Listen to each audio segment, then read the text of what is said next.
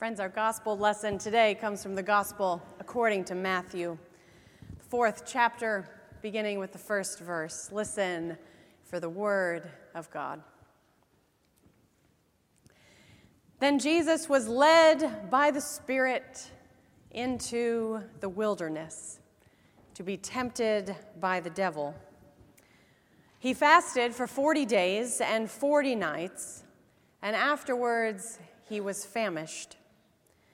The tempter came and said to him, If you are the Son of God, command these stones to become loaves of bread. But he answered, It is written, One does not live by bread alone, but by every word that comes from the mouth of God.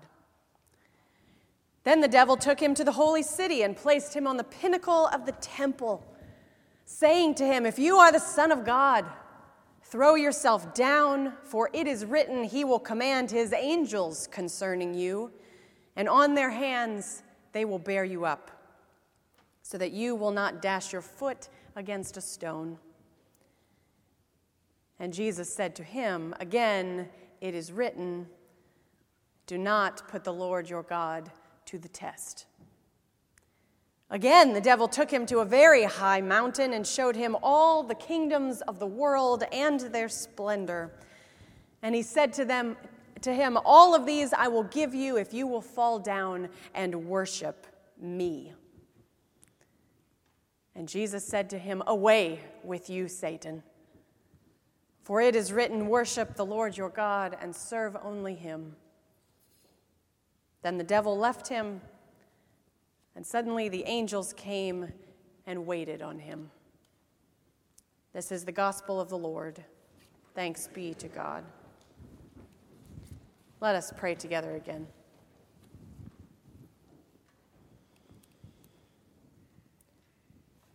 Spirit of the living God, fall afresh on us.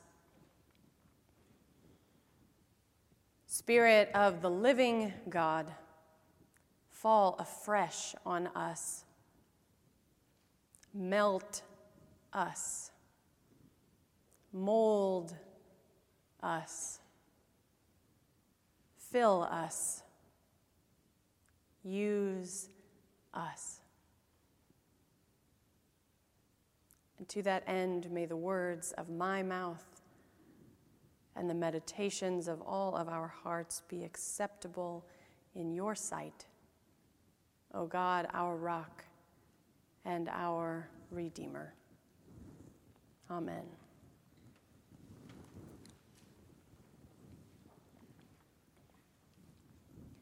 It's time to take a walk. Daddy, Mommy, MJ, Ben, Henry, it's walk time. It's not unusual on a Saturday or Sunday afternoon to have some member of our family bellowing these words throughout the house. It's time to take a walk. It may just be the four of us, along with our faithful dog, Henry. But if anyone else is visiting our home or hanging out for the afternoon, they're always welcome to come too. Carrie, Pam, Brogan, Parker, it's walk time. One of the great blessings of our still new feeling home is that there's a nature preserve right across the street. Beautiful land with a few walking paths full of adventures and exploration and opportunities.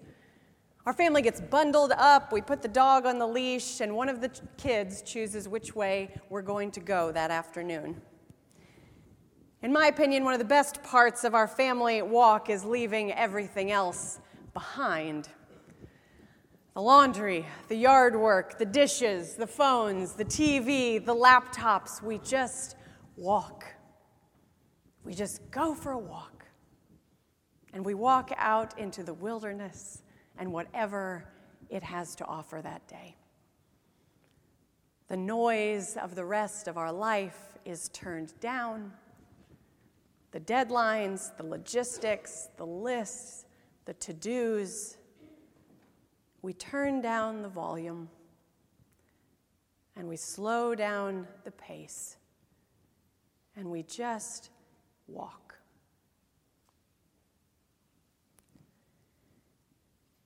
Still wet from his baptism, Jesus was led by the Spirit on a walk into the wilderness. Leaving everything behind, Jesus didn't take companions, he didn't take provisions either. And one might wonder if this was a lonely time for Jesus or frightening time. We don't see evidence of this in the text, but our wondering inevitably comes to mind. Jesus had just been claimed by God in the waters of baptism. Remember those words This is my Son, my beloved, God proclaimed. And yet, before Jesus sets out into ministry in the world, he first takes a walk. A walk into the wilderness for 40 days and 40 nights.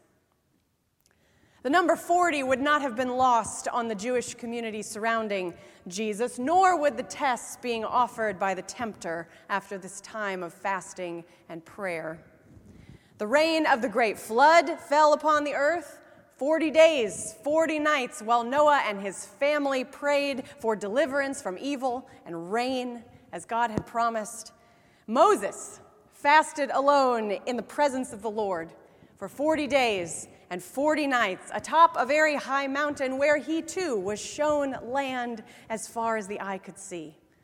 Elijah followed the Lord's urging. He fasted for 40 days and 40 nights as he fled to Mount Horeb, where he encountered God. And the number 40 is further rooted in Israel's struggle. Israel, the people of God, in their struggle to practice faithfulness in the wilderness day and night, all throughout the book of Exodus. And the foundation of this story lies in the story of Adam and Eve that we heard earlier in the serpent's proposal that they too, they too could be like God. Matthew tells the story of Jesus' wilderness struggles to highlight his relationships to our forebears in Eden, to the history of Israel, and to the prophecy that God would raise up one like Moses, one among the people, to be as great as he. But Matthew also draws on echoes of biblical history because he wants us to remember that the faithfulness of the people of God has been forged again and again and again out in the wilderness, in an unknown land, in fasting and prayer in wandering and waiting and without provisions. The faithfulness of the people of God has been forged, it has always been forged in the wilderness. And so, thanks be to God, Jesus is not the first to take a walk into the wilderness, to renew his spirit, to recommit his heart to the Lord, but the bigger hope, or perhaps the bigger question on this first Sunday of Lent is will we be willing to follow where he leads? Will we be willing to take a walk into the wilderness? Unsure where the journey might lead, but confident that it is only out in the wilderness, only in the wilderness, that the church's own faithfulness and our own faithfulness can be forged again and again and again. Lent is a pretty easy season to walk on by because there, is, there isn't a culture around us that's swarming for us to pay attention to it like Christmas, though at Christmas we often pay attention to the wrong things. But you get what I'm saying. We don't have a Lenten season where we're building and building to, like we are to Christmas. It's not the most popular church season. Some even interpret it as a depressing church season. But to me, there is no better opportunity to return our hearts to God to peel away layers and layers of insulation and anesthesia that have hidden our hearts from God, numbed our lives to God, kept us from the truth of who God is and who God is calling us to be. The invitation during Lent is to look at all of the ways that we push God away, all the ways that we separate ourselves from God's love, and all the ways that we might return to God with our whole heart. Lent is about taking space. It's about slowing down.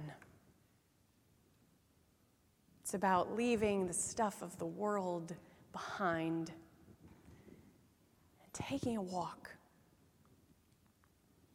and recognizing just how much has gotten in the way of our relationship with God.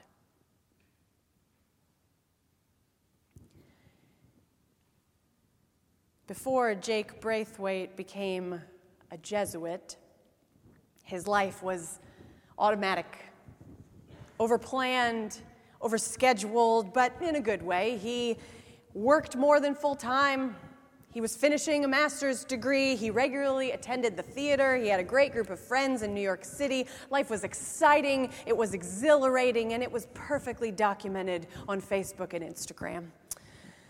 But life was also really draining. It was really busy. In the midst of a lot of life giving things, he barely had a moment to rest, barely had a moment to slow down, to be still. And he writes, I felt the ache of the pace. When the rare slow moment came, I would be utterly overwhelmed by the range of emotions that might overtake me wounds I'd let fester, exhaustion I had ignored, difficult moments that I had just refused to process. Where had all this been hiding? Had it been here all along? I realized part of the reason I filled every waking moment with activity was because I didn't want to listen to a voice that was calling me to anything else. When I started to discern becoming a Jesuit, I was in a job that required a lot of international travel. At the end of a long season where I, would barely spent any time at home, I convinced my boss to give me a few extra days in the last city on my trip and with few tasks to accomplish and almost no expectations on my time, I took a walk. I wandered. I wandered for days. And I didn't solve everything in my strolling,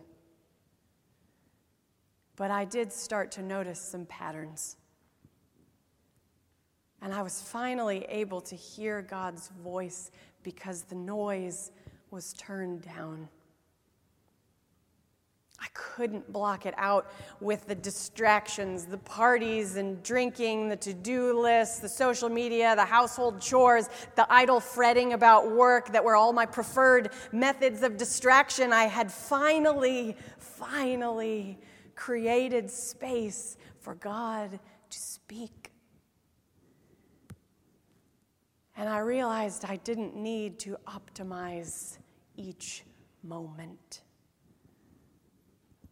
I didn't need to listen to a podcast while I walked to work. I didn't need to check emails while I worked out at the gym. I didn't need to watch television while I ate dinner. I didn't need to listen to music and plan my next vacation and draft an email to my family in my head. I could just walk. I could just walk. I turned down the volume and I slowed down the pace. And I just took a walk. And suddenly, God's voice wasn't being drowned out by a thousand other things.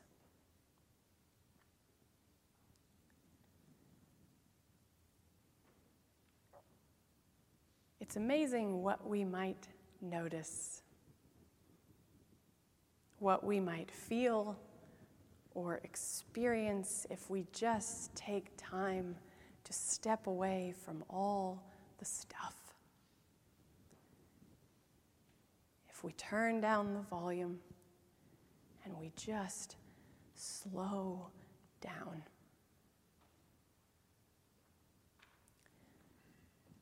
Couple of weeks ago, we were singing a hymn together in worship. And I was aware that I wanted the organist to pick up the pace a little bit. It wasn't moving as quickly as I wanted it to, or as quickly as I thought it needed to. For at least the first full verse, I was distracted, and a little bit annoyed. Come on, Jason, I thought. He knows I'm sharing this, by the way, but come on, Jason, I thought. There are five verses of this hymn we don't have all day.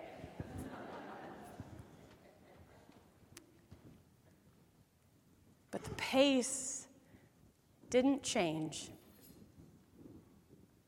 It remained slower than I wanted. And it forced me not to just read the lyrics of the hymn that I was singing. It forced me to absorb them and feel them in a way that I never had before.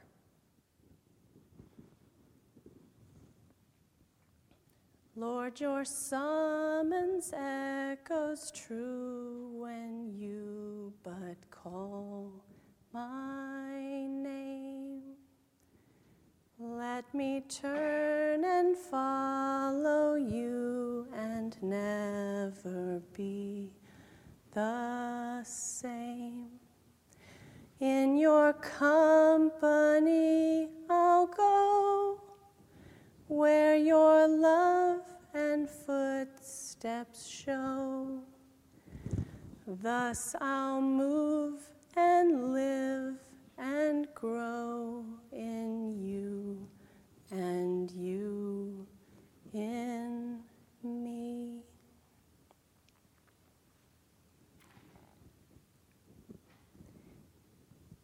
It's up to you whether you let these things happen in the next 40 days and 40 nights. Whether you let God's voice be heard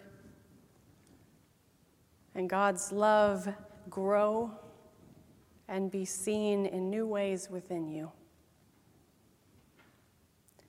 Jesus is taking a walk into the wilderness. He'd really like it if you would join him. In the name of the Father, and the Son, and the Holy Spirit.